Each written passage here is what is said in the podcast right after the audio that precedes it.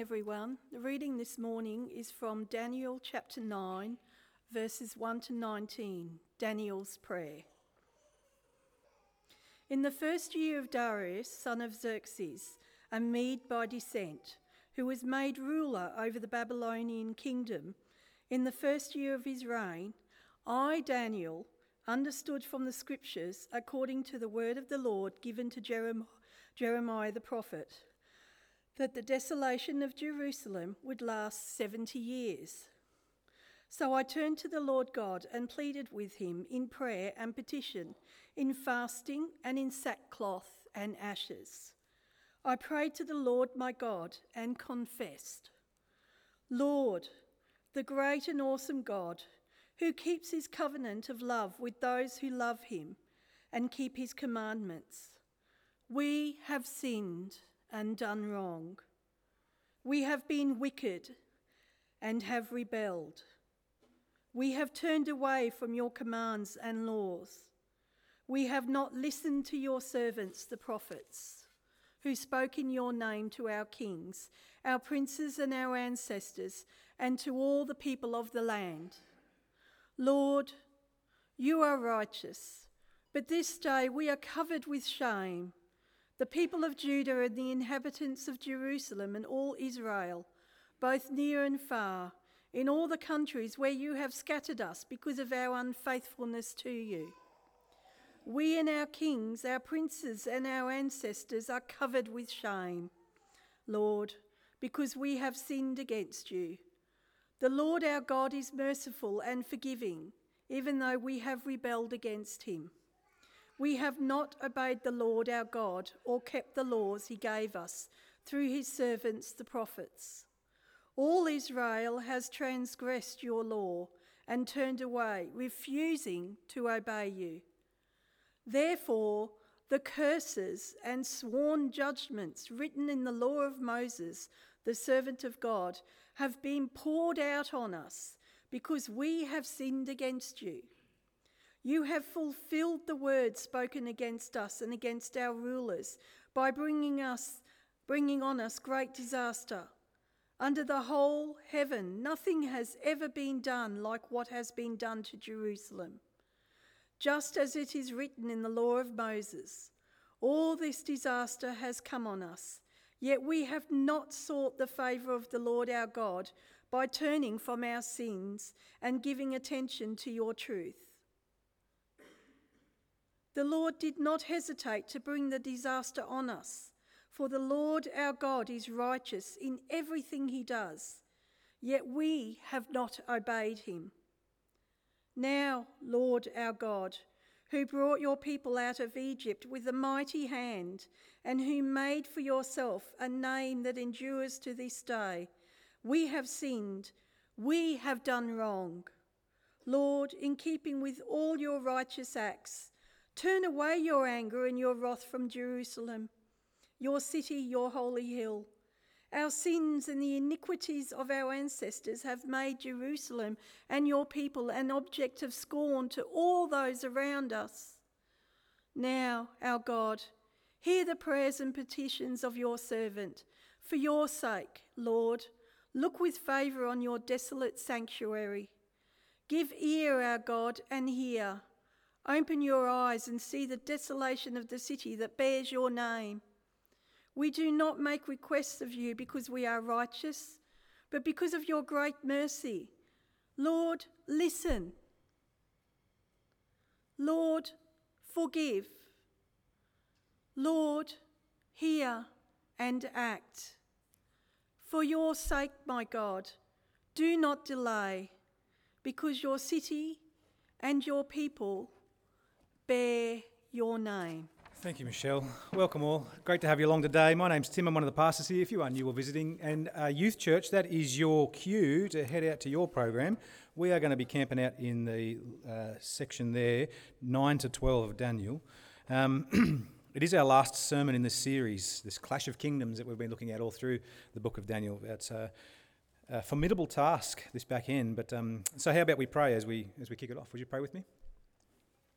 Heavenly Father, we do thank you for your word, and we ask now that you would, by your Spirit, uh, soften us, to hear, to understand, and to respond in line with your word, in line with the promises that you've made, hope filled, trusting in Christ, who is the yes and amen to everything that you've promised.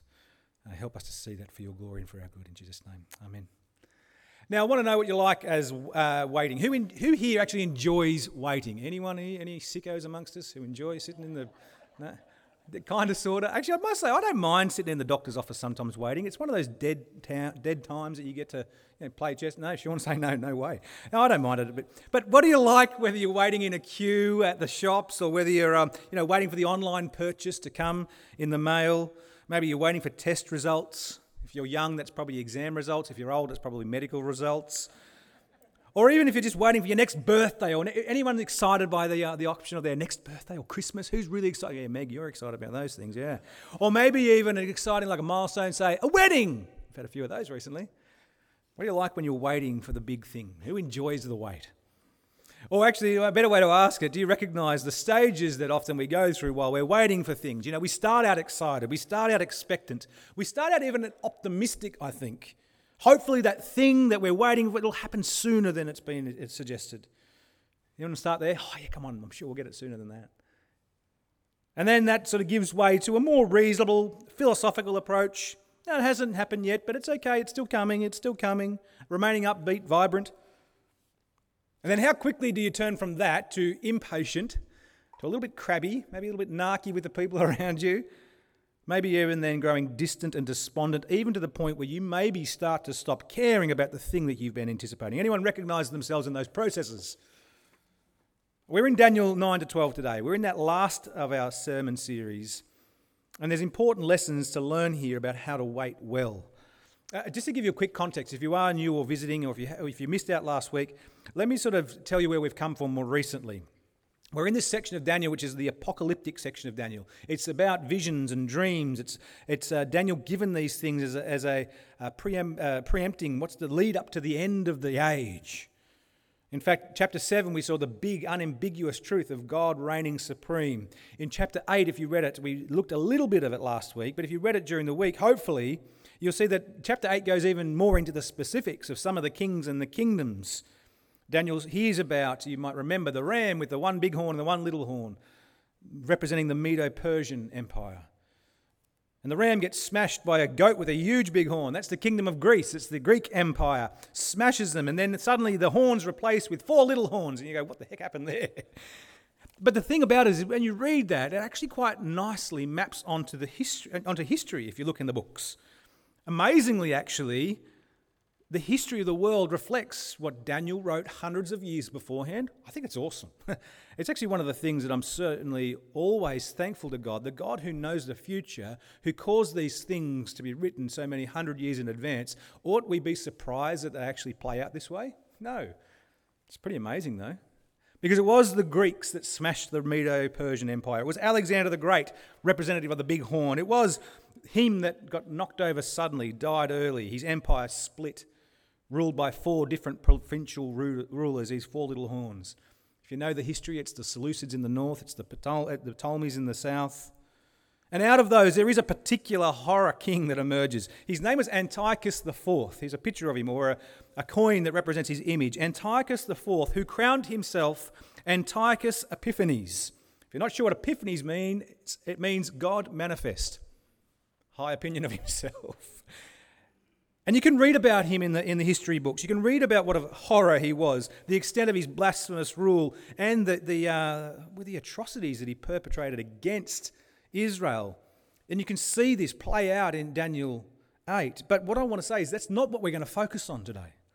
In fact, it's not what we're going to focus on as we look through the back end of Daniel. We're not going to try to wade through all the specific details and try to find some sort of one to one correspondence with what's imaged here and what happened in reality, though often it will work out really well. And we're not going to focus our time there because ultimately that's not what Daniel was given the visions for.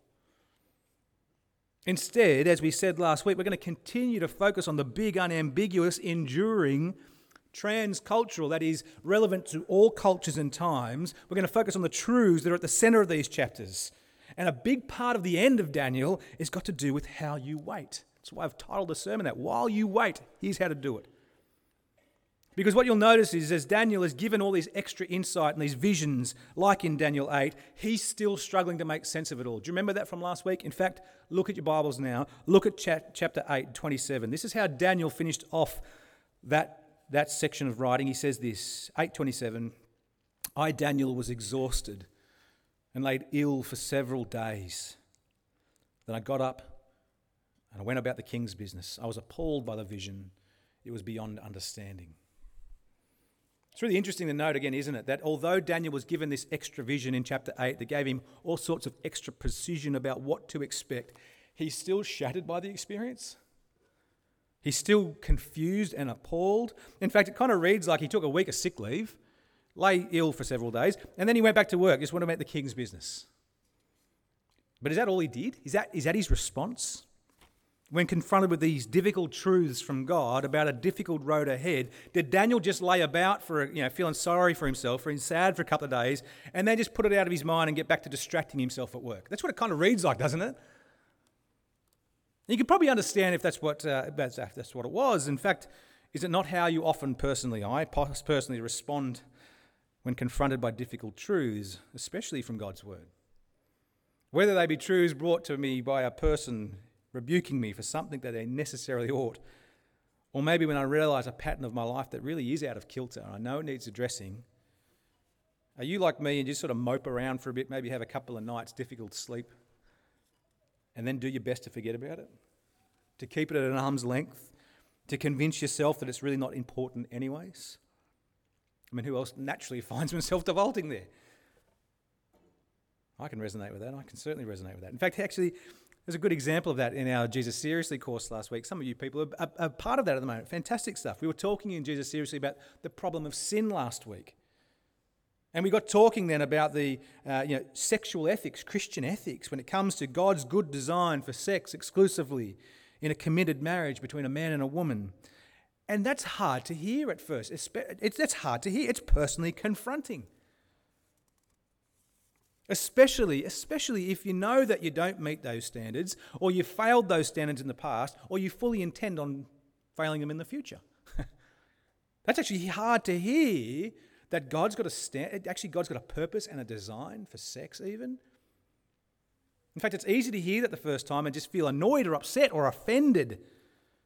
Maybe spend a couple of days grouchy about it and then just block it from your memory. Pretend it doesn't exist. Pretend it doesn't matter anyways. Maybe you've done that before when you've been confronted with a difficult truth. But I want you to notice it's not what Daniel does here. I want you to notice what he does when he's confronted with personal, difficult truths from God's word. What does he do? Notice he leans into God's word further. Did you notice that?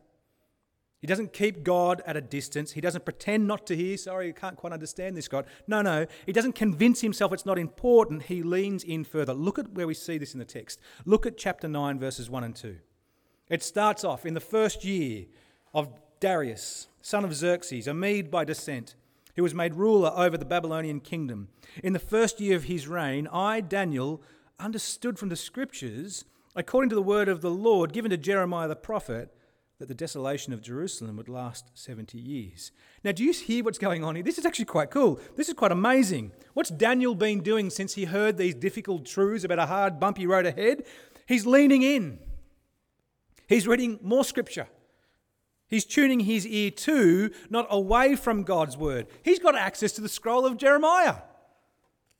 Actually, that's not too difficult to imagine. They're sort of contemporaries, if you will, both Jeremiah, Ezekiel, and Daniel are sort of operating, they're living in Jerusalem in around about that time of the exile. They sort of go their different directions. I'm not saying they're flatmates, they're probably known to each other. And more significant than that, it's not that Daniel just knows about Jeremiah, but he's reading his writings and he's referring to them as scripture from the get go. He's reading this as the inspired word of God through the pen of a prophet. That's profound. See, Daniel's reflex here in times when they're difficult and confronting, it's the right reflex. Because in difficult circumstances, confronted by difficult truths, turning into God's word, not away, is the right response. Do you see that from the text? And of course, it begs an application question. You know what's coming, folks, don't you? How's your pattern of leaning in? How's your pattern of leaning on God's word, especially in difficult times? Are you feeding on God's word daily to delight in Him? And just so you know that I'm not asking that question as though I'm sort of pulling my glasses down, looking down the end of my nose, judgingly. No, I'll answer the question first because mine's been pretty ordinary of late. Uh, when I reflected on this question as I'm writing it, it's, it's, it's first I'm preaching to myself and I realise that my Bible reading of late's become much more functional than relational. I read the Bible a lot, don't get me wrong, but mostly it's for a purpose. It's actually to help me prepare a task or a talk. It's not bad. Short of the delight in the joyful delighting in the fact that God has spoken, though. It's short of that heart filled desire to know God better through His Word for His own sake that I ought be aiming for. So, genuinely, I'm asking that question as someone who recognizes himself south of the equator. How's your daily habit of leaning on, leaning into God's Word? Is it purposeful or is it robotic? Is it meaningful or is it means to an end? Is it for the sake of ticking off the box at the beginning of the day so at least there's something less to feel guilty about at the end? And actually, a more important question what are you going to do to address this? because when you recognize, like me, okay, there's something wrong here, then there often is. What am I going to do to address this? I don't want to mope about that for a couple of days, turn and toss in my bed, and then just pretend it's not important again. What am I going to do to address that? Write that question down and answer it, please. Start reading the I mean, there's a thousand options. Start reading the Bible with someone. Start reading with, with, a, uh, with a group. Have a, an encouragement and accountability partner.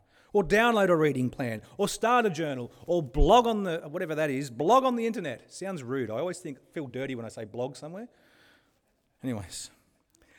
But just don't keep your Bible closed Sunday to Sunday. That's what I'm getting at.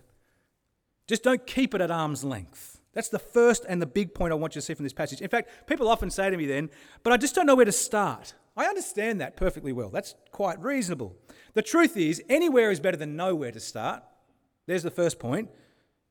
But if you want some more specifics, then start with the gospel, for example. If this is something you actually are working out for uh, the first time or for a fresh time, or you haven't been in it for a long time, go back to the gospels. Read the account of Mark. Compare it with Luke's account. Compare it with Matthew's. Compare it with John's. There's an option.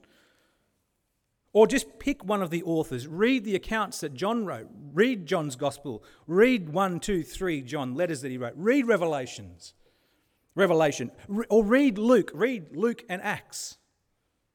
Chunk out themes and authors, read those. Or if you like historical narrative, go back and read the historical narrative of the Old Testament. It's nothing if not readable, it's fantastic. Or read one of the major. What I'm getting at, the options are really endless if you're not sure, talk to someone who knows in a good pattern, ask them what they do. The first point is lean on and lean into God's word often. And the reason that that is so critical, the reason that is such a, an important thing to do, in fact, it's the second point on your outline if you pick one up, it's because leaning on God's word is the how you actually learn to pray. Again, look at me where we get this from the text. Look at verse 3 chapter 9, verse 3, uh, Daniel says, So I turned to the Lord God and pleaded with him in prayer and petition, in fasting and in sackcloth and ashes. Now, do you hear what's happening here? Do you hear how this is working?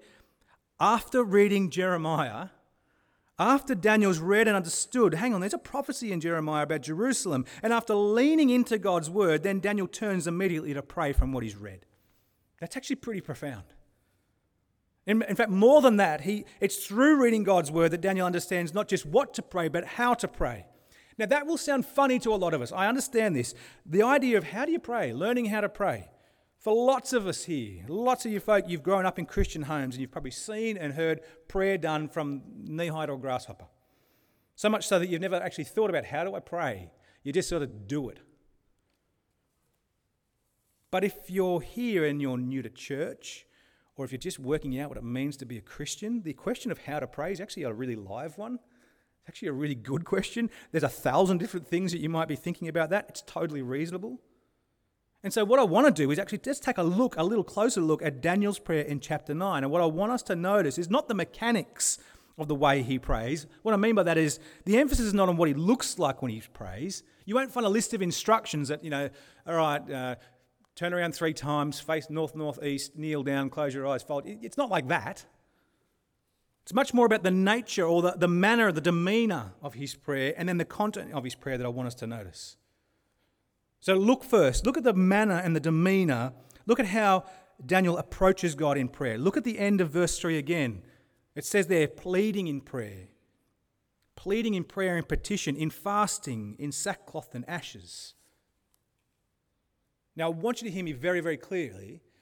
This is descriptive of what Daniel prays like, not prescriptive for how you ought pray.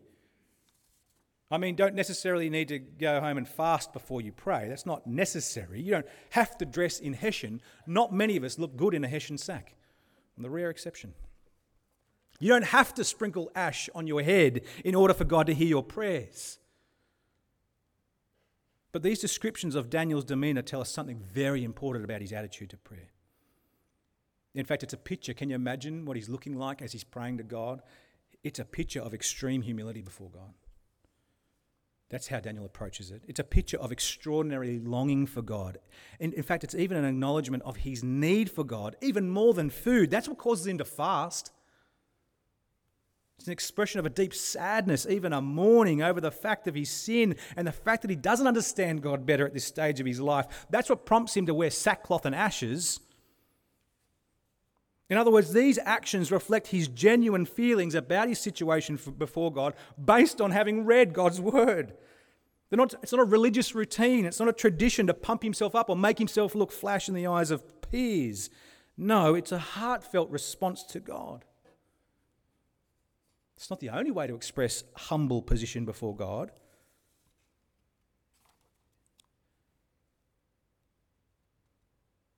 It's not the only way to express a keenness and a knowledge of your dependence on God.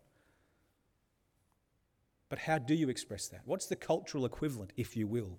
What's the personal equivalent for you? In fact, let me ask you what is your demeanour before God like in prayer? What does your practice of prayer reflect about your attitude towards God? Does your attitude of prayer, does your practice reflect a casual nature towards God? Or is it considered? Do you approach Him in, an, in an entitled way? Or are you genuinely humbled, knowing that there is nothing that you can demand from Him? Are your prayers, are they, are they robotic or relational? Are they reactive, like only in the time of crisis, in, in case of emergency, break the glass? You know that one? Or are they proactive? That is, are they regular, both in the response to situations and in anticipation of them? Or actually, if you're honest, do you pray at all? It's a question worth asking, isn't it, folks? What does your practice of prayer reflect about your attitude towards God? It's a question I want you to ask and answer. So, an answer for you before God the attitude really significantly matters. But there's another question that we ought to ask and answer about prayer based on this reading of Daniel. In fact, it's not just your demeanor or attitude to prayer, but the content of your prayer that we ought to look at. In fact, a couple of weeks ago, I think it might have even been last week, all the weeks are blurring into one at the minute. I can't remember what happens. Simon Spargo, was he leading last week? I don't know. Let's, let's pretend he was. He, he led us in prayer as a church, and he mentioned that uh, model of prayer, ACTS, A C T S, as a model of deliberate, considered rich prayer towards God. If you don't know it, it goes like this it's, it's A stands for adoration, starting off by saying and expressing to God why you adore Him, why He's worthy of prayer and praise. C is confession. It's that acknowledgement of the reality that your response, my response, is always less than it ought to be by definition. The T is thanksgiving. It's about thanking God for His continued goodness to us despite our shortcomings Moving to S, supplication, really just request, another word for request, presenting requests before God, an acknowledgement of my dependence on Him, and with the best of the wisdom He's given me, this is what it seems to me would be wise to ask that He would do. Committing it to His better wisdom and understanding. It's a good model of prayer. I use it with my kids, I use it myself. It's excellent. It's not a program. It's not the most high, holy, surefire, five ways to guarantee your prayers are answered today. No, it's none of that garbage. Right? It's just a helpful way of keeping your thoughts tuned Godward while you pray. And why I pick it up and why I mentioned it again is because did you notice the, the, the content of Daniel's prayer? It kind of reflects this approach quite well. Did you actually notice that? It's actually, Daniel deliberately starts with adoration of God. In fact, look at verse 4. Have a look. How does he start his prayer? O Lord, the great and awesome God who keeps his covenant of love with all who love him and obey his commands. Straight away, Daniel starts by expressing why it is that he's praying to God.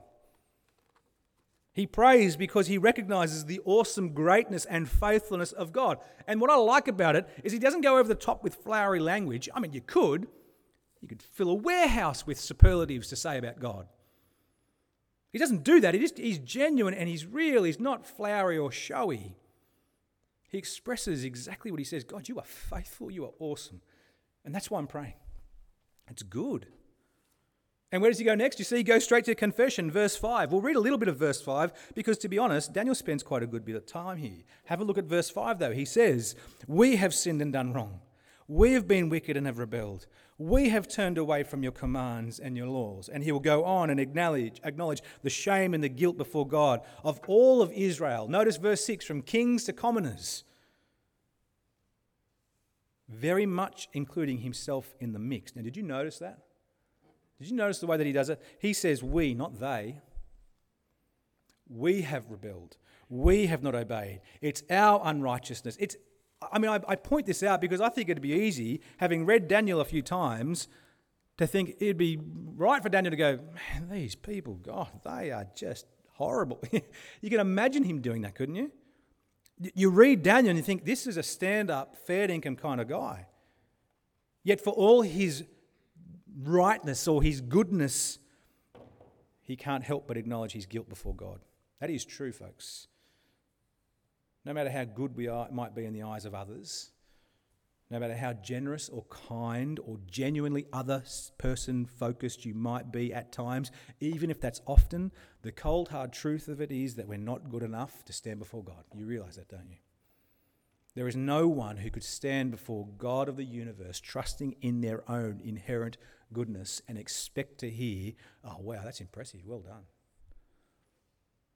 No one barring the Son of Man that we heard about last week, Daniel 7. He's the only character who can be ushered into God's presence and stand. Instead, recognize, friends, that confession and repentance, and what I mean by repentance, it's that expression of a desire to change your actions. That's a right and necessary part of Christian prayer. And so, my question is do you actually use that? Do you pray that way before God? Do you acknowledge and confess areas where you know you're at odds with His will for your life? You should. To not is actually to be missing out on something that's profound and, and, and significant about prayer. I mean, put it this way it's not like God's unaware. It's not like if you let fear and shame stop you, it's not as if you're it's not as if you're keeping it from him.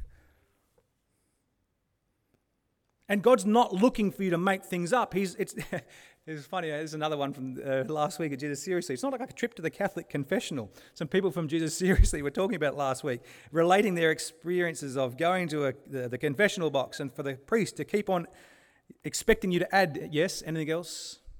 Anything else? What else? And whether true or false, a couple of these people are saying, you just had to keep coming up with new things until you've jumped through the hoop, so to speak. That's not what it's like before the God of the universe. Because the God of the universe, whom knows your innermost thoughts, nothing is hidden from him, is calling you to be raw and real. It's not for the sake of bashing you up either, but for the sake that you might seek mercy and forgiveness and help from the only one who can. That is the point and the power of prayerful confession, folks. It's seeking help and forgiveness. It's seeking the restoration and the healing that can come from the only one who can heal and restore, and it's God alone. Does your prayer life reflect that sort of necessary awareness of your dependence, friends? It ought, it must, it should. And it does for Daniel. In fact, he's super aware of his own and his people's shortcomings. And the reason he can the reason he can be so honest and raw about it is because he also is able to acknowledge that God is merciful and forgiving. Did you notice that in verse 9? Flick your eyes there. Verse 9. God, he notices and he recognizes that God is merciful and forgiving, even though we've rebelled against him. In fact, it's because It's why he can pray and ask God to act in verses 16 and 17 as well. In fact, listen again to the way Daniel finishes off his prayer. It actually finishes with a request. But even in doing this, even in requesting, he's still holding God's glory as a chief end of which he's asking him to act in. Have a look at Daniel 9, have a look at 17 and 18. This is how he finishes off. He says, Now, our God, hear the prayers and petition of your servant. For your sake, O Lord, for your sake, O Lord, look with favour on your desolate sanctuary. Give ear, O God, and hear. Open your eyes and see the desolation of the city that bears your name. We do not make requests of you because we are righteous, but because of your great mercy. O Lord, listen. O Lord, forgive. O Lord, hear and act for your sake. O my God, do not delay, because your city and your people bear your name. It's a phenomenal way to finish out a prayer, isn't it? And what's remarkable about this is I find that Daniel now prays, his requests are in light of God's word, they are in line with the promises that God has made, and they are leading towards God's glory first and foremost. It's remarkable. It's remarkable to think Daniel specifically has been reading Jeremiah, realised God's plan for a return from exile after 70 years, and in line with that, he prays. He adores, he confesses, he thanks, and he requests for God's ultimate glory. That's his aim, folks. It's amazing. And friends, this ought be our practice also, I say. This is something that we really ought to learn and, and embrace from reading Daniel. And actually, the better news than we've got than Daniel is we've got more of God's word to draw on. Do you realize that? That's a real privilege. We've got all the Old Testament, we've got the law and the writings and the prophets, and better than that, we've got the final fulfillment of all God's promises in Jesus, filled out by the New Testament writers, the eyewitnesses and contemporaries of Christ, who give us even more reason for the hope that we can have as Christians. Have even more clarity about the promises that God has made that He has kept because we see the fulfillment in Christ. We've got more reason to pray. We've got richer things to be able to pray than even Daniel. Now, hopefully, you had a chance at Bible study this week to look at some of the prayers, sorry, some of the promises that come up in the last couple of chapters of Daniel. I realize this is a big chunk. It's probably a bit of a misstep to try to do four chapters in one hit of Daniel. If you didn't get a chance to look at it in Bible study, let me give you a, a, verse and a promise from the last couple of chapters of Daniel that you can go home and look on. Let me give you a couple of examples. Have a look at chapter 10, verse 21, or better still, write it down. 10, 21. The same thing is present in Daniel 12, verse 1. It's the promise that there is a book of truth already written and established in heaven, and that God will save all whose names are written in that book. That is worth reflecting on and praying on, isn't it? It's an amazing promise, an amazing reality. Or what about verse uh, chapter 11 verse 35? The promise there that God will even use the times of stumbling to refine and purify his people. That's a great comfort if you recognize someone who's you recognize yourself as someone who's constantly stumbling. Fumbling with forward momentum is what I want to be. God is able to use even the moments of my stupidity to refine me and purify me, to deepen me in a knowledge and a trust of Him. That's a wonderful promise to worth, that's worth reflecting on and praying on, isn't it? Or the reality of that final promise that we see in chapter, uh, chapter 12, verse 2 the promise that Daniel gets about a general resurrection from the dead. To all who have lived, to all who have taken a dirt nap, one day they're going to be res- resurrected to life. Some to everlasting life, some to everlasting contempt and horror. Friends, that is worth reflecting on.